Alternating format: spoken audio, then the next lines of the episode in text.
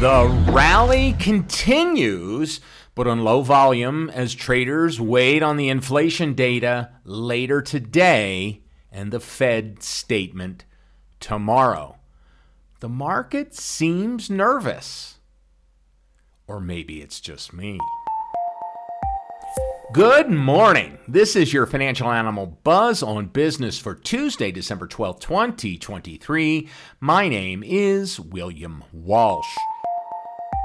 Stocks closed at new highs for twenty twenty-three. The Dow Jones Industrials gained one hundred fifty-seven points, four tenths of a percent, and closed at thirty-six thousand four hundred five.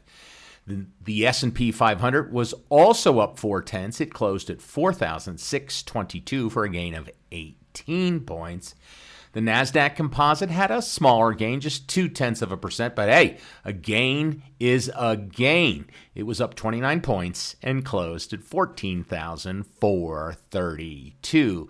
The X R T retailers had a great day, but not a new high for the year. They gained one dollar eleven and start the day today at sixty-eight nineteen.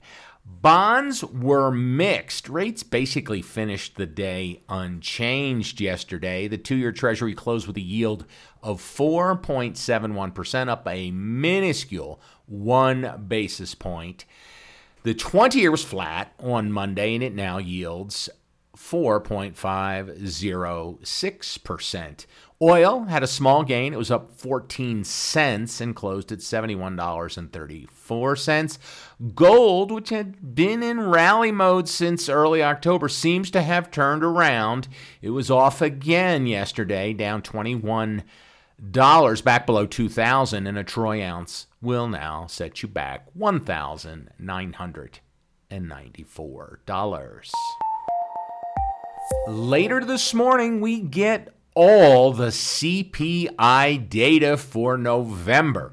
There's a lot of it, and analysts and traders will be going through it like a witch doctor through the entrails of a goat. God, we love this stuff. As we never get tired of saying here at World Headquarters, Wall Street is an expectations game. These are the expectations. The Consumer Price Index, inflation year over year, three point one percent, and that's down from a three point two percent rate last month.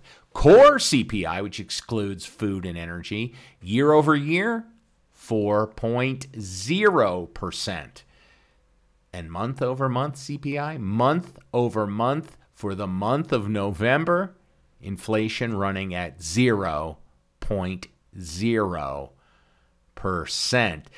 The higher year-over-year numbers result from higher monthly numbers earlier this year, which will fall off the back end if expectations are met. We will have the giant quote machine fired up and running at eight thirty a.m. Eastern time this morning as the numbers roll in.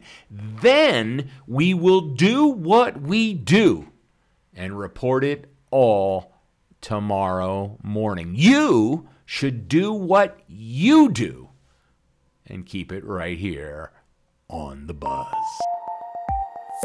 And that is your Buzz on Business for Tuesday, December twelfth. Please join us every morning for five minutes of the latest business, financial, economic, and stock market news. And don't forget our premium episodes where each week we cover a story or a topic that's been in the news, might affect you, your finances, and your investments. We don't cover it over the last six hours or six days like they do on the evening news. We cover it over the last fifty or one hundred years, so you can put the news in context, be better informed, and make better decisions. Yesterday, we published a premium episode on whether or not we'll have a recession next year. We haven't decided yet on our story or topic for this week. I wanted to wait on all the economic data that was due out later today and tomorrow before deciding. We'll let you know We'll let you know tomorrow, but regardless, you will not want to miss it. It's just for our premium subscribers. A premium subscription is a minuscule two dollars and ninety-nine cents a month for these four extra episodes. There's a link in the episode description where you can learn more and where you can sign up. We hope you'll join us. And for Financial Animal and Financial Animal dot com, my name is William Walsh.